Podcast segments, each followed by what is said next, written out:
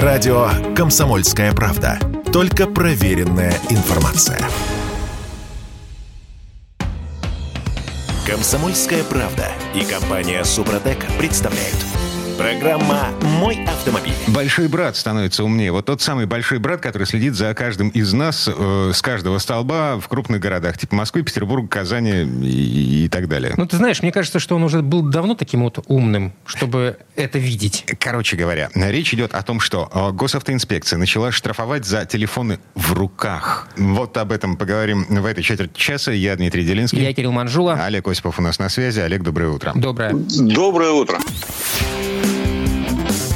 «Форсаж дня». Ну, в общем, э, смотрите, когда э, камеры научились это распознавать, распознавать это нарушение, нам с вами говорили, что... В 2020 году. Да, э, штрафовать будут за телефон у уха. И показывали многочисленные примеры, когда э, человек там, допустим, чешет бровь там или, допустим, засовывает палец в ухо, я не знаю, из какой И цели. тут же его штрафуют на полторы тысячи. Нет, нет, нет, искусственный А, интеллект распознает, что... Что это палец в ухе. Да, что человек держит что-то в этой руке у уха. Вот. Но речь не шла о том, что э, человек держит этот предмет в руках. Здесь мы видим э, на фотографии, которые публикуют наши коллеги-журналисты, э, человек едет э, в автомобиле, держит телефон в руке, ну, он явно что-то там делает с этим телефоном, но не ухо. Мгм. И, И- получает штраф. Полторы тысячи рублей.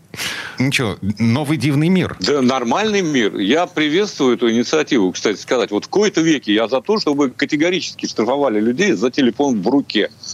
Потому что э, многие, так сказать, отрасли, я бы так сказал, так сказать, люди не совсем э, в ладу с мозгом, они отправляют смс например, пишут на ходу. И вот это страшное дело. Это страшнее, чем просто говорить по телефону, который у уха. Безусловно, необходимо штрафовать за то, что у, теле- у водителя телефон в руке. Это никуда не годится, потому что ситуация меняется в крупных городах на магистралях 4 раза за секунду, кстати сказать. Э, Были такие исследования, поэтому э, достаточно взять телефон в руку, все, вы замедляетесь, вы создаете аварийно опасную ситуацию. И это на самом деле очень важная история. Ну, Олег, в этой ситуации просто люди будут... То э, есть меня никто не убедит, что за телефон в руке, если он не у уха, штрафовать нельзя. Э, В этой ситуации люди будут просто ну, вешать телефон на, на панель э, специальным средством, да, и он уже будет не в руке, они будут к нему тянуться, камера ничего не будет видеть. Камера будет, не будет просто фиксировать этот момент. Смотрите, в административном кодексе черным по белому написано, что запрещается и наказуемо использование мобильных телефонов без системы hands-free. И вот эта формулировка «использование мобильных телефонов», э, оно, она как бы настолько расплывчатая, что... Почему? Ну, ты, когда берешь его в руку, ты его уже используешь. Система hands-free, пр- hands-free, да, э, чистые, свободные руки. Окей, но, но В данный ты- момент у тебя же рука не свободна. Когда ты тянешь эм, палец к мобильному телефону, к экрану, да, э, у тебя, у тебя же Слушай, тоже... ну здесь мы можем дойти до полного идиотизма. Когда я тяну палец к э, этому, к, к приборной доске, где включить кнопку какую-нибудь или э, к радио. Вот. Да, это, это большая проблема на самом деле. Я считаю, что нельзя тянуть пальцы к приборной панели и так далее во время движения, особенности в городе. Так. Я серьезно это говорю, потому что э, то, что происходит сейчас на дорогах, это уму непостижимо. Если ты видишь, что человек тупит э, в левом ряду или в любом другом ряду, да, или ведет себя неадекватно, стало быть, у него телефон в руке, или он тянется ровно для того, чтобы отправить смс там, или как-то еще использовать гаджет. С учетом... Это никуда не годится, потому что э, это, это и есть э, создание опасной ситуации. С учетом Это того, что рядом на дорогах. авто- современный автомобиль представляет собой гаджет, напичканный электроникой, и, значит, физические кнопки, которые раньше были удобны, они уходят в историю. Нам остаются тачскрин, Тачскрины, в которых м, нужно ковыряться в меню для того, чтобы добраться до той кнопки, которая тебе нужна. Но- Нас производитель провоцирует, собственно. А, Я согласен, да, он в каком-то смысле провоцирует, но слушайте, все-таки у человека на то и голова и думал. Да, чтобы понятно, что нельзя э, под- поддаваться искушению, так сказать, и пользоваться гаджетами за рулем. Ни при каких условиях. Будут они вынесены там на панель или как-то еще, а все те опции, которые вам нужны или нужно их отключить, это необходимо сделать до того, как вы начали движение. Но элементарные правила. Другое дело, что понятно, что с помощью камеры, с помощью сотрудников ДПС живых невозможно э, заставить всех вести себя адекватно. Это, видимо, никогда не удастся.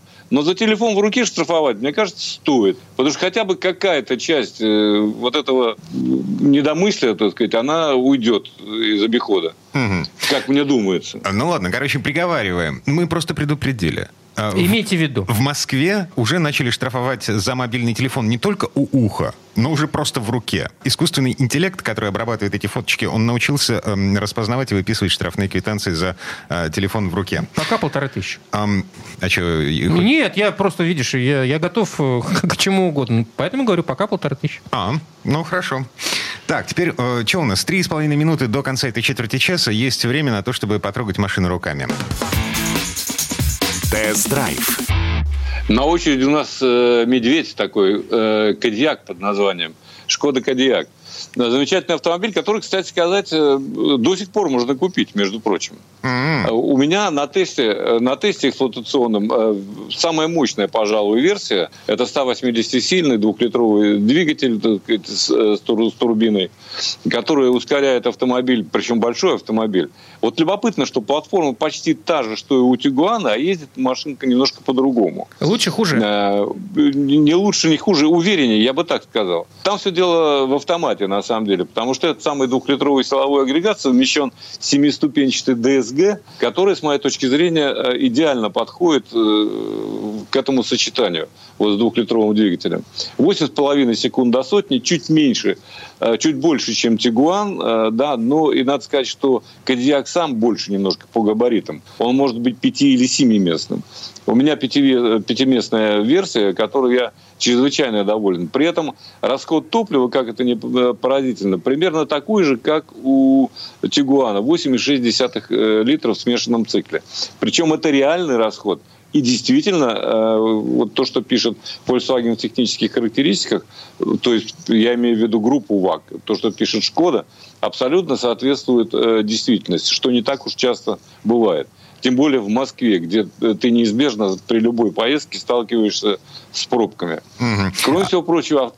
Да, да, а Шкода, да, Шкода, э, она же у нас э, до сих пор simply clever. Именно. И там есть зонтики, oh. что особенно приятно. Там есть... Э, нет, я серьезно говорю, это на самом деле мелочь, которая чрезвычайно э, приятна. И, кстати сказать, полезна, безусловно. Как и скребок такой, который на лючке бензобака имеет место, вытащили его, почистили окно, если, так сказать, обледенело или что-то. В общем, в этом отношении автомобиль полностью отвечает этому девизу Simply Clever вне всякого сомнения. Кроме всего прочего, конечно, э, багажник э, достаточно вместительный, причем возможности по трансформации салона широки. Даже если у вас семиместная модификация, вы можете убрать сиденье, у вас получится ровная э, поверхность в багажном отсеке. То есть э, удобный автомобиль с разных точек зрения. И еще раз э, повторюсь, с точки зрения э, экономии в том числе. Несмотря на то, что это самый мощный двигатель в гамме. Причем на Тигуане он может развивать даже не 180, а 220 лошадиных сил. Но мне кажется, Шкода поступила грамотно. Кстати, до недавнего времени, не знаю, как сейчас, вряд ли, конечно, но э, налажен был выпуск дизельной версии э, Кадиака в Нижнем Новгороде, где, не где-нибудь. Но с этим придется по, по известным причинам подождать. Пока мы имеем только бензиновые силовые агрегаты, и имеем, еще раз повторюсь, машины в наличии с этими силовыми агрегатами. А, Но, впрочем, по я еще поезжу там... и присмотрюсь. Стоимость не могу сейчас говорить, потому что э, вы понимаете, что цены могут меняться чуть ли не каждый день. Лучше уточнять у дилеров. Ну и от дилера к дилеру они могут отличаться там... В разы. В, в разы? Ну хорошо, не в разы, да. Не утрируй, пожалуйста, не пугай Перегнул палку, да, ладно. процентов 10-15. Не в разы, но раза... Ну, в конце концов, не спички. могут, если честно. Боже, в каком дивном мире мы живем. Короче говоря, а, Шкода Кодиак существует. Вот. Это, это автомобиль, который вы можете купить в России, несмотря Нет, ни на что, все еще. Для нас автомобиль существующий, тот, который мы можем купить. Вот. Вот. Их не немного. Угу. И вот Шкода Кодиак один из них. Э, тут, кстати, в конце прошлой недели появились сообщения о том, что петербургские, вот э, наши, в наших окрестностях, на наших болотах площадки, э, где складировались автомобили, они опустили полностью. А, Nissan, Toyota, Hyundai, все пустое. Это, это, это очень хорошо видно, когда едешь по ЗСД с севера города на юг, по западному скоростному диаметру в Петербурге, и ты на одном из участков переезжаешь обводный канал, и там как раз вот эта огромная площадка, ее с, с моста, с этого ЗСД видно было, когда там были полностью забиты машинами. И буквально на днях ехал, пустая площадка. Угу. Новые машины в России заканчиваются, к сожалению. Да, и я должен заметить еще одну важную вещь. Это обновление прошло в прошлом году, между прочим. есть замечательная опция. Вы можете отключить ненужную систему, например, удержание в полосе движения, раз и навсегда, и не отвлекаться от движения э, на то, чтобы войти в подменю и нажать нужную кнопочку. Это Олег вернулся к Кадиаку. Угу. Так, ладно. Время этой четверть часа к концу подошло. Олег Осипов был у нас на связи. Олег, спасибо. Э, спасибо. Хорошего дня. Всем удачи на дорогах. Ну, а мы вернемся буквально через пару минут. В следующей части программы к нам присоединится Юрий Сидоренко, автомеханик, ведущий программы «Утилизатор» на телеканале ЧЕ. Поговорим о давлении в шинах. Что нужно знать об этой, в общем-то, банальной штуковине летом, чтобы не влететь на покупку новой резины? Комсомольская правда и компания Супротек представляют. Программа «Мой автомобиль». А в этой четверти часа мы что, к колесам присматриваемся, к передним и задним? К давлению в этих колесах. Насколько передние колеса должны быть, ну так, приплюснуты? По отношению к задним ты имеешь в виду? Да, ну, ну например, у меня двигатель спереди. Действительно. Слушай, логичный вопрос. Ну, с этим вопросом мы сейчас к Юрию Сидоренко. Автомеханик, ведущий программу «Утилизатор» на телеканале ЧЕ. Юрий Сидоренко у нас на связи. Юр, привет. Друзья, привет всем. Автомастер. Ну что, моя жена периодически в 30-градусную жару. У нас в Петербурге бывает. Бывает такое, да, и в Петербурге. Угу. Значит, выходит к машине и говорит, а что-то как-то у нас колеса передние, колеса... Подспустили? Нет, выглядит по-другому. Ага. А, вчера, когда было плюс 5, они выглядели иначе. Подожди, ты хочешь сказать? Сейчас плюс 30. Дим, я, мы живем в одном городе, еще такого не было, что вчера было плюс 5, сегодня плюс 30. Я утрирую. Понятно. Ну, хорошо. Так, и мы вспоминаем школьный курс физики, из которого понятно, что воздух э, холодный, он сжимается, воздух горячий, он... Расширяется. Юра. Никуда против Совершенно этого не верно, совершенно а, верно. Давление, дав, минуточку, давление в шинах должно быть... Примерно всегда одинаково. Вот. И что делать? Ну, слушай, что делать? Следить за давлением. Только про что я все время всем и говорю. Смотрите, весной ко мне приезжают на сезонную замену резины. Ну, это нормальная история. Вот, все нормально проверяют, то есть все, мы накачиваем давление в шины, все, колеса переобуваются, балансируют, все прекрасно. Я говорю владельцам автомобилей, друзья, когда э, будет потепление, то есть это, а это будет потепление в любом случае, то есть, пожалуйста, проверьте давление в шинах. Они э, говорят, да-да, конечно, и никто не проверяет, потом люди едут куда-нибудь там на юг, а потом приезжают осенью ко мне обратно делать сезонную замену резины. И я смотрю и говорю, вы знаете, а у вас колеса изношены. Они говорят, как изношены? Я только купил. С какого Юр, а, а ты не, не, не утрируешь, но реально можно за сезон э, колеса убить от э, разницы в давлении? Легко легко от разницы в давлении. Все зависит от того, какое накачали давление, когда была переобувка. Вот, например, весной. Приехали переобуваться, как мы говорим, плюс 5, плюс 7 и выше. Можно уже средняя, тем, среднесуточная угу. температура.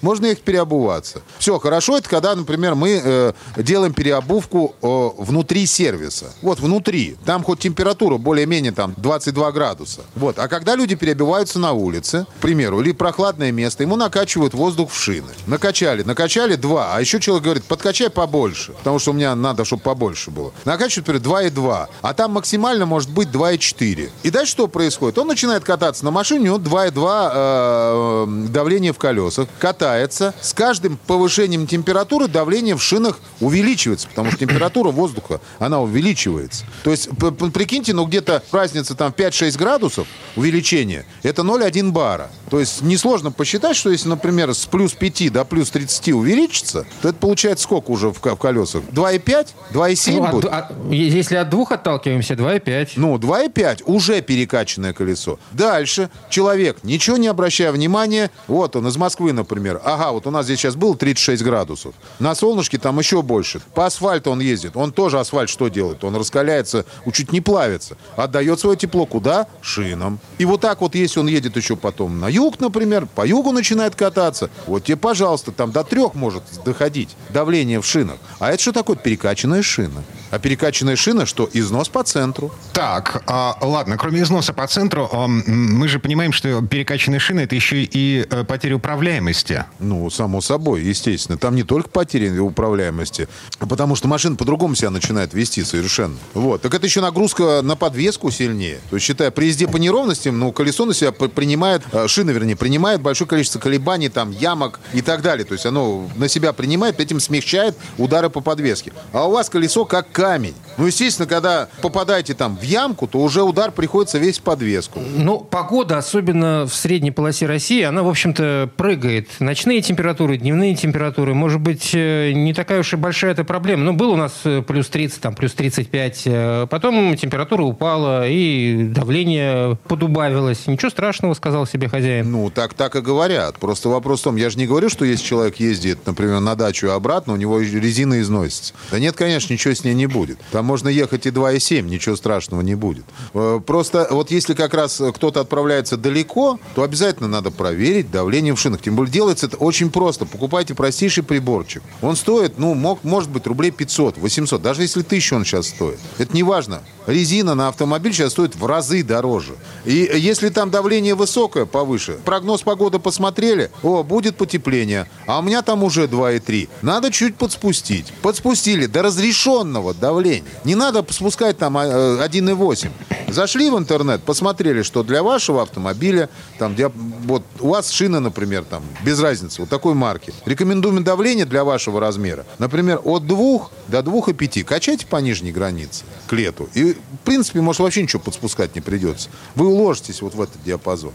В каких ситуациях лучше, э, ну, так скажем, чуть-чуть побольше дать давление? Это получается при больших скоростях. Ну, как? В смысле, зачем давать побольше при больших скоростях? Нет такой, так, такой, такой, такой рекомендации нет. Что-то где-то я слышал. Не, ну там, знаешь, как говорят, повышенное давление, оно экономит топливо. То есть это, это да, есть такая штука, что там как бы, если ты идешь по трассе, ты повышаешь давление в шинах, оно еще увеличивается, потому что шина разогревается в любом случае, угу. когда машина идет, то где-то процентов на 15 действительно экономия может быть. Вот. То есть благодаря тому, что пятно контакта уменьшается? Конечно, да, пятно, но только износ-то тоже происходит происходит. И в итоге эти 15% съедаются потом покупкой новых колес. 15% это экономия на топливе. Ну, в среднем там 15%, да. да вот. Поэтому это незначительный такой плюс. И я бы к нему не стремился, ребят. Вот лучше действительно следите за, э, за давлением и спокойненько про проверяйте его, и будете спокойно есть. А еще знаете, какая сейчас классная штука есть? Я себе поставил на УАЗик. Вот. Это э, индикатор давления в шинах. Вообще очень... Ну, премиальный УАЗ. Эдишн Юра Сидоренко. Дед, дед, Дим, ну, конечно, я не стал ставить датчики внутри дисков. Есть такие простейшие вещи, она стоит, по-моему, 2800 рублей, ну, где-то в этих пределах, до 3000. Это наворачиваются колпачки, на, за место просто крышечек на, как это? На, на ниппель. Да, на ниппель, потому что по-другому называют это обычно в шиномонтаже у нас. Вот. Ну, все понимают, вот, все поняли. Наворачиваем колпачки. Господи, сосок. Да, да, да. Вот. Юра стесняется слова сосок. Я, не, я, я пытался подобрать, вот, и вы, вы уже сказали то и другое, это все нормально. Вот. Наворачивается сверху крышечка. Юр, мы для этого здесь и сидим. Э, Да-да-да, извини. Там в продаже идет такой блок, э, который на солнечных батарейках, и четыре крышечки, они обозначены. Передняя левая, задняя левая, передняя правая, задняя правая. То есть ты их наворачиваешь, и все. Его кладешь на панельку, он у тебя заряжается, этот блок, от э, солнечной энергии. Нажимаешь на кнопочку, у тебя в реальном времени видно, с какой давление в шинах на данный момент. То есть, он, насколько он точный? Никакого вмешательства в э, бортовую энергосистему, это, это вообще независимо от э, машины угу. штуковины. Полностью. Вообще, она, она никак не зависит. Установка занимает, э, ну, может быть, две минуты времени. Четыре Все. колпачка и приборчик под лобовое стекло. Тут вопрос, насколько он точен, этот прибор, и Слушай, я, как, часто, я замерял. как часто его скручивают. А, я замерял. А скручивать прибор бесполезно, потому что сами колпачки это просто обыкновенные датчики, которые без этого, без блока, они бесполезны. И стоимость его не такая высокая, чтобы его красть. Точность там до 0,1 бар. То есть э, у него погрешность э, получается. Опять же таки, я брал по манометром, который в принципе точный. В принципе точный. Но в любом случае 0,1 бар там есть э, погрешность. Но это нормально. То есть ты можешь хотя бы понимать, что у тебя... Ты посмотрел, сколько там, открутил его, поставил приборчик, посмотрел разницу. Если все один в один, то прекрасно, ты понимаешь, что происходит. Если разница есть, делаешь сразу же эту погрешность в измерении, которое он показывает. И все, ну, это прям в реальном обратно. времени. Да, да, да. Ну, Слушай, а как это от- относишься к всем этим примочкам, типа накачать колеса азотом или чем там еще качают? Да, слушай, ну, персиком воздухом можно накачать. Это все, Не, это все ерунда.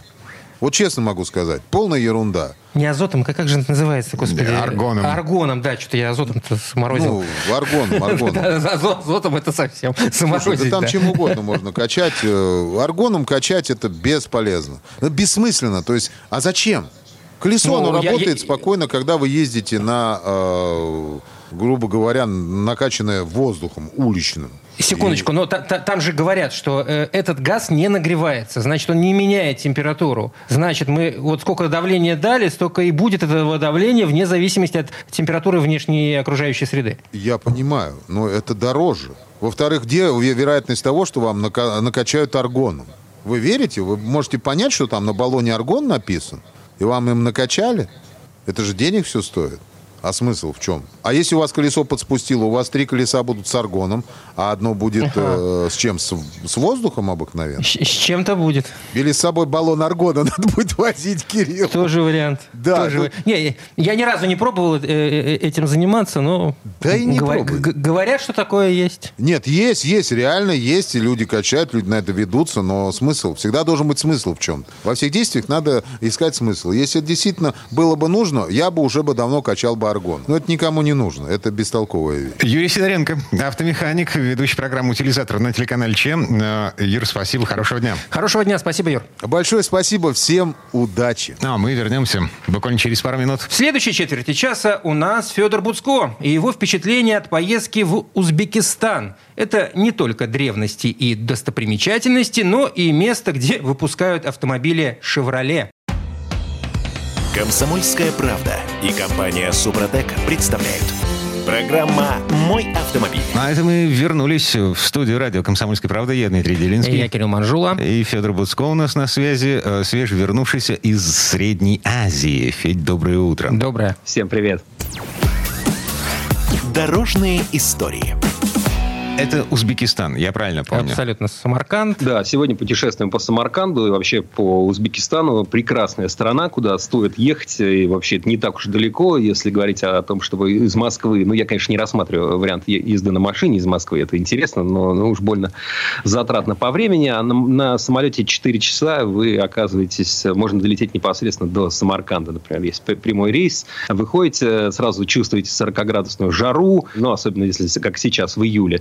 И быстро понимаете, что по улицам надо ходить, прижавшись к стенке дома, там, где есть хоть немножко тени. Так делают все местные жители. Посмотрите, вы сразу поймете. То вообще смотрите на местных, и все будете делать правильно. Потому что, ну, жарковато. Хотя уже через там, несколько недель там начнется более мягкая погода, а осенью будет вообще бархатный сезон. Это очень интересное место. И, и причем, ну, давайте начнем с автомобилей. Да?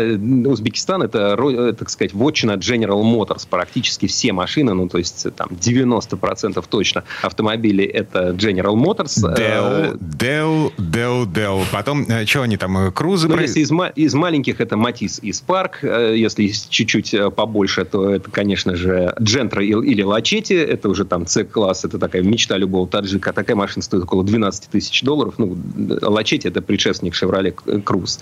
Можно купить Nexia за там 10 тысяч долларов. Можно там за 8 тысяч долларов купить микроавтобус, такой нано даже автобус. ДАМАС называется, шестиместный, ну, такая совсем э, крохотулечка А-класс, по сути. Он стоит вообще 8 тысяч долларов. То есть это совсем, ну, совсем вроде как бы недорого. То есть большинство машин стоит там 10, 12, 8 тысяч долларов. Есть, конечно, шикарный General Motors, есть там Малибу, такой роскошный седан, большой, очень красивый, двухлитровый турбо, 253 силы. Но Какие это уже там красивые под цены, 40 Дим, ты посмотри. Да, потому что все это местного производства. Это в Узбекистане собирают. И что? Да, есть кроссоверы там по 18, по 20 тысяч долларов, типа там Chevrolet Tracker, есть Captiva за 25 там, или за 40 можно уже большой Trailblazer взять. По нынешнему курсу это вообще очень дешево. Ну, э, как всегда, знаете, заморем телушка-полушка до паровоз дороговат. То есть растаможка будет по полной программе, поэтому это дорого. А вот если не General Motors, то ездят по улицам э, Жигули, много еще именно Жигули, не Лада. Вот есть красивые новые Лады, Веста, Веста Кросс, X-Ray. А есть э, прям вот Жигули, э, есть Москвичи, э, причем иногда в очень хорошем состоянии, настолько хорошем, что я даже задумался, не купить ли, не перегнать я уже забыл, как он выглядит. в Россию. Ну, красивые, старые, есть экспортного варианта. 12 Да, там 417 и так, и так далее. Первая машина в хорошем состоянии. Моей семье 412 Лучше их оставить там, потому что там не бывает реагента, там они дольше проживут, и можно будет приезжать и смотреть на то, как хорошо ездят еще вот эти 40-50, может быть, даже летние машины. Много советских грузовиков, всяких ГАЗ и ЗИЛ с этой бело-голубой кабиной красивой. То есть там, ну, есть на что посмотреть интересно. Там, небось, да. еще на лобовом эти, вот эти вот ковры или как вешают на, на Востоке. Бахрома. Бахрома, всяко, бахрома, да-да-да. Всяко, всяко бывает, но видно, что о машинах заботятся, их любят, когда там надо чинить, заваривают, подкрашивают и так далее. То есть это большая ценность. И люди живут не богато, там с такой, может быть, средней зарплаты около миллиона сумм, это ну, порядка 80 долларов, это как бы немного, и это и даже при их там порой невысоких по нашим меркам ценах на продукт питания, это все равно маловато для того, чтобы просто жить. И, в общем, берегут, люди берегут то, что имеют, и это, здорово, и, в общем, приятно посмотреть. И, кстати, очень тепло относятся к гостям, за редким исключением никто не пытается тебя обмануть, там, скажем, когда ты берешь такси или так далее, то есть, ну, говорят, ну, ты же гость, там, нет, больше мне не давай, хватит мне там, мне хватит там 10 тысяч часов, там, 60 рублей. А, не нужно больше, нет, это достаточно. Вот, и таким образом можно добраться до Самарканда. Самарканд э, очень красивый, это прекраснейший город, который и тысячу лет назад, и две тысячи лет назад был столицей, он находился на большом шелковом пути, там менялись э, династии, менялись правители, менялись народы, но он всегда оставался крупным, важным городом. Все строили, разрушали, сжигали, строили заново, но а, вот эта многослойность истории там очень чувствуется, там есть э, древняя самая часть, которая называется Афросиаб, с, в общем, ну, таким слабеньким, но, но, но все равно интересным музеем, э, с большим городищем, где работают археологи, где постоянно находятся разные удивительные вещи, которым по 2000 лет и, и больше. Вот. Есть, конечно, центральная площадь Регистан, где находятся три вот этих вот медресе, то есть высших учебных заведения, еще средневековые. И вот если вы знаете какие-то картинки из Узбекистана, первыми на ум вам приходит, конечно, вот эта площадь Регистон э, в Самарканде, потому что это очень красиво, это огромные покрытые цветной плиткой строения с внутренними дворами, с галереями, куда можно заходить. Э, во внутренних дворах растут плодовые деревья, наливают чай. Вечером картинки а, симпатичные. В фотографии видел в это вечернее время с подсветкой. Да, слушай, и э, все это такое бело-голубое. То есть плитка голубая глазурь. И причем, когда к ней присмотришься, ты заметишь, что некоторые очень яркие, возможно, ты задашь себе вопрос, как же за 500 лет она совсем не выцвела, ведь все же выцветает. Но потом ты присмотришься и поймешь, что часть плитки не такая яркая. Вот как раз она-то и есть старая. Потому что, на самом деле, эти здания пришлось довольно сильно восстанавливать из-за землетрясений, из-за там каких-то еще причин. Они рушились, и, в общем-то, их, на самом деле, в прошлом веке в большой мере э, ну, восстановили. А, там, а, при советской не, власти. Все, угу. Да, не все там до кирпича э, но, э, старое, но, тем не менее, сохранена форма, сохранены орнаменты и частично сохранены материалы.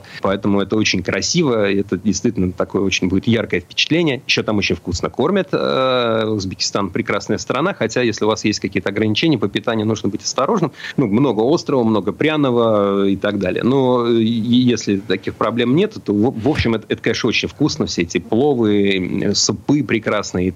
И Самарканд – это город, где можно остановиться буквально в центре города. Есть там вот эти самые узенькие квартальчики с узенькими улицами. Махала это называется, или Махаля. А, и там есть прекрасные гостиницы, кстати, недорогие. Вот я жил в а, просто прекраснейшем из мест, который просто мог себе представить. Это настоящий вот старый дом, который удивительным образом сохранился с момента постройки. И вот уже до почти наших дней он оставался в руках семьи. Хотя все остальные такие богатые большие дома, они э, ну, были, соответственно, перешли в ведение государства, там устраивали там, детские сады или больницы или что-то еще. А этот дом, а, принадлежавший богатому э, еврейскому самаркандскому купцу, оставался вот в руках одной семьи. И это настоящий такой музей декоративно-прикладного искусства с инкрустацией, с росписью, с резьбой по дереву, а, с красивейшим таким залом, где есть э, просто символы всех э, мыслимых религий, иудаизма, христианства, ислама, буддизма, и все это так очень жирно намешано, такая небольшая на несколько номеров гостиница «Рабат», всем тоже очень рекомендую, если места будут в ней останавливаться буквально два шага от центра, это очень такой колоритное Сколько место. ты там времени провел в Самарканде? Я провел там три дня, этого, в принципе, вполне хватит для того, чтобы вот осмотреть основные достопримечательности, может быть, не все, но, по крайней мере, основные. А если не так жарко, как сейчас, то есть не 40 градусов на солнце, не 45, а там поменьше, то, в принципе, там можно и неделю провести с удовольствием. Но можно отправиться дальше, там в 200 километрах, а, там в двух часах езды на поезде, а, можно добраться, например, до города Бухара, или в, дву- в другую сторону, если поехать два часа, будет Ташкент, поэтому, в общем, я думаю, что меньше, чем на неделю в Узбекистан ехать не стоит.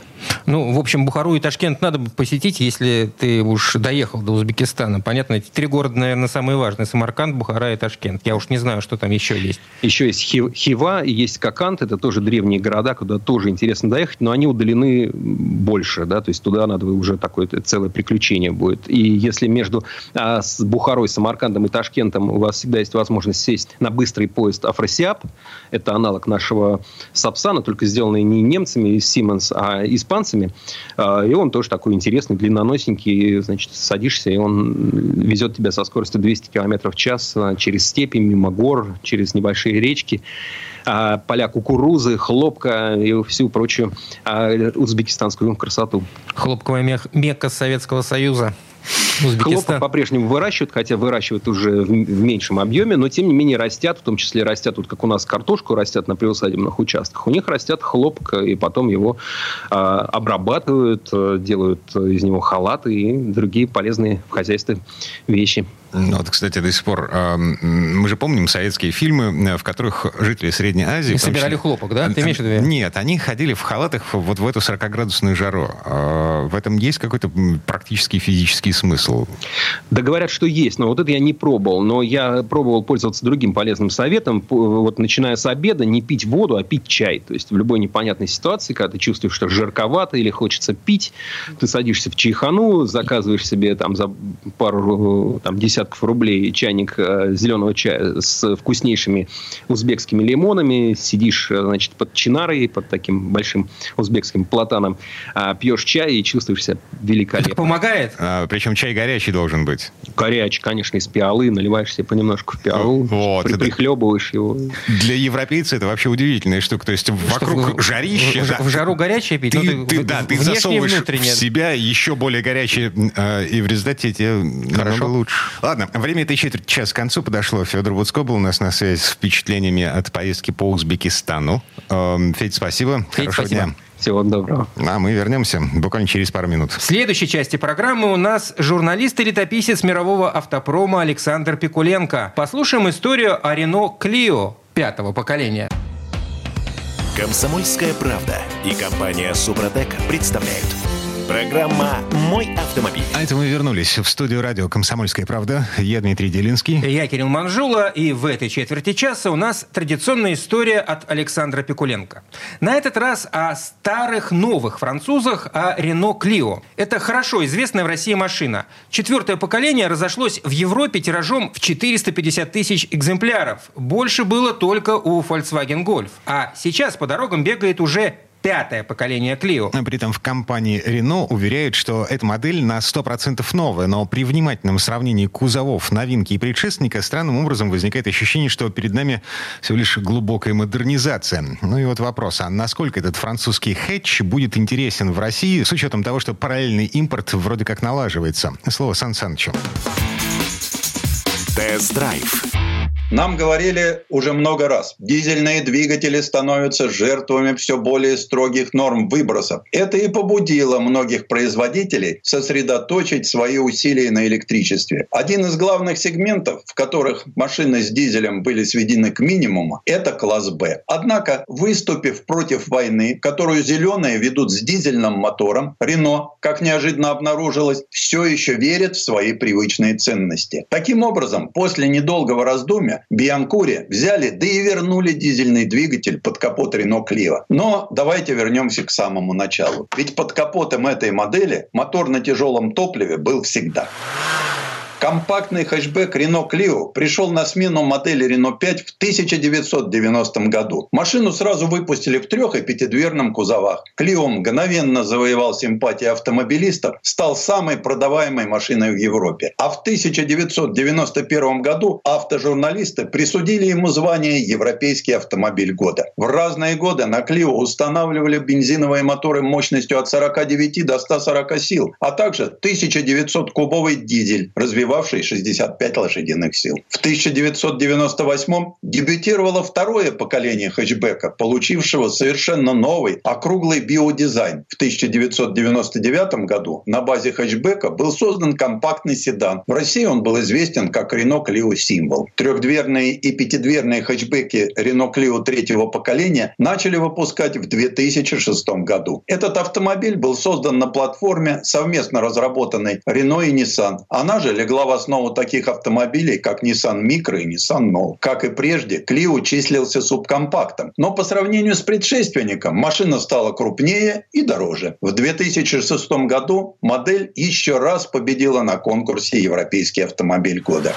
Четвертое поколение модели Renault Clio дебютировало в 2012 -м. Сперва это был пятидверный хэтчбэк, а в 2013 появился вариант с кузовом универсал. Очень недолго хэтчбэк официально поставлялся и в Россию. Но у нас продавали только заряженную модификацию Renault Clio RS. На машины для других рынков ставили бензиновые турбомоторы 75-120 лошадиных сил или атмосферные двигатели объемом 1,2 литра и мощностью 75 лошадиных сил. Полуторалитровый турбодизель предлагали в трех вариантах форсировки 75, 90 и 110. Сегодня с конвейера сходит Clio пятого поколения, которая дебютировала в 2019 году и сделана на платформе SMFB Альянса Renault Nissan Mitsubishi. Внешне он полностью отвечает современному прочтению дизайна марки с фирменными светодиодными дневными ходовыми огнями в форме буквы S, сохраняя при этом удачную находку со скрытыми ручками на задних дверях. Как и ожидалось, пятый Clio мало отличается от четвертого и скорее напоминает рестайлинг последнего, а не новую модель. Но производитель настаивает, что машина полностью новая.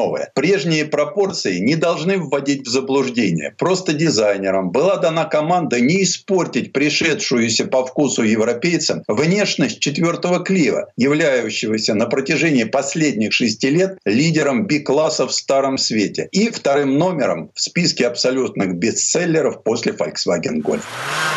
В интерьере заметен французский техностиль, который хорошо гармонирует с материалами, а вот они непривычно удивляют своим качеством. Вы найдете твердый пластик только в нескольких местах. В центре приборной панели доминирует 7-дюймовый сенсорный экран, простой в использовании информационно-развлекательной системы, имеющий все необходимые подключения. Водительское место вполне удовлетворит человека с любым нормальным телосложением. И как только вы устроитесь поудобнее, то увидите перед собой хорошо читаемую цифровую приборную панель нового, уже седьмого поколения. В салон Renault Clio легко залезет четверо взрослых, а объем багажного отделения, пожалуй, лучший в классе и составляет, по мнению производителя, 366 литров. Когда вы запускаете двигатель, до ваших ушей доносится привычный рокот дизеля. Это четырехцилиндровый турбомотор объемом полтора литра и мощностью в 100 лошадиных сил. По данным компании, разгон до 100 километров – это недолгие 11,4 секунды, а максималка 188 км в час. Работает двигатель без досаждающей вибрации. До салона и при движении в городе и по шоссе мало что доходит. Зато можно смело пользоваться обильным крутящим моментом, который здорово ощущается после 1700 оборотов в минуту. А это означает, что при движении нет необходимости постоянно дергать рычаг шестиступенчатой механической коробки передач. Когда дорога становится поизвилистей, то можно выбрать выбрать спортивную программу в Multisense, которая делает реакцию на нажатие педали газа поотзывчивее, а усилие на рулевом колесе немного тяжелее. Здесь надо обратить внимание на то, что в зависимости от выбранной программы настраивается цвет окружающей подсветки и индикации на панели приборов. Кроме того, у водителя есть возможность персонализировать Multisense, добавив собственные предпочтения. В движении крены у Renault Clio невелики, а руль дает водителю достаточно информации, в каком положении сейчас колеса. Устойчивость в повороте неплохая, чему здорово помогают 17-дюймовые катки, в то время как подвеска оказывается хорошо настроенной и для обычной езды. Она хорошо фильтрует неровности дороги. Ведь в большинстве случаев нашей автомобильной жизни мы все-таки движемся неторопливо. Возможно, он и не такой резвый, как его бензиновые собратья, так ведь спортивная езда явно не входит в его репертуар. Зато в городских условиях система старт-стоп работает плавно, без излишней вибрации, чтобы не встряхивать тех, кто сидит в салоне. Пока он у вас в руках, Renault Clio оставляет ощущение автомобиля, который обеспечивает правильный баланс между комфортом и спортивным стилем езды. Однако вишенкой на торте является полуторалитровый дизель, который без особых усилий укладывается на трассе в скромные 6 литров на 100 километров. Бесспорно похвальная цифра, особенно радующая душу, да и кошелек владельца, что становится очень важным в наши дни. Двигатель Renault Clio без электрической добавки и с осуждаемым ныне топливом представляет собой редкое предложение на сегодняшнем широко электрифицированном рынке. Добавляет ко всему этому удовольствие от езды, хорошую управляемость и экономичность. Это ли не доказательство того, что солярка остается лучшим выбором для тех, кто проезжает много километров и очень хотел бы снизить расходы на топливо? В Европе цена такого Renault Clio начинается с 21 тысячи евро. И он доступен доступен в двух комплектациях. Базовая версия Evolution, включающая кондиционер, 7-дюймовый сенсорный экран для информационно-развлекательной системы и другие опции. Удовлетворит многих. Однако, добавив немного денег, лучше посмотреть на версию Техно, которая, собственно, и попала нам в руки. Она имеет заметно больше нужного всем оборудования, такого как камера заднего вида, цифровая приборная панель, система Renault Multisense, климат-контроль, центральный подлокотник и световые дневные ходовые огни. Тест-драйв. Сан Саныч, спасибо. Это был Александр Пикуленко, летописец мировой автомобильной индустрии. И у нас на этом все на сегодня. Дмитрий Делинский. Кирилл Манжула. Берегите себя. Программа «Мой автомобиль».